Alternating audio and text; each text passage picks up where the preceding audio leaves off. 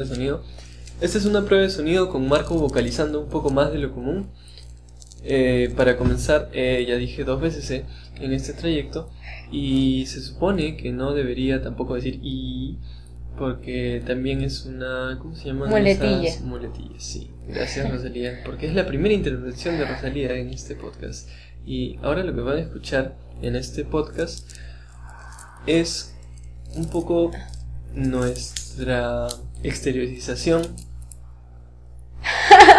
Ok, lo que queremos hacer es poder traer a la gente, de alguna manera, en este caso en el medio auditivo, las experiencias de otras personas dentro de sus ámbitos laborales, académicos, o simplemente poder enriquecer un poco más a la gente que está en pregrado o que está en universidad para poder orientarse dentro de la carrera.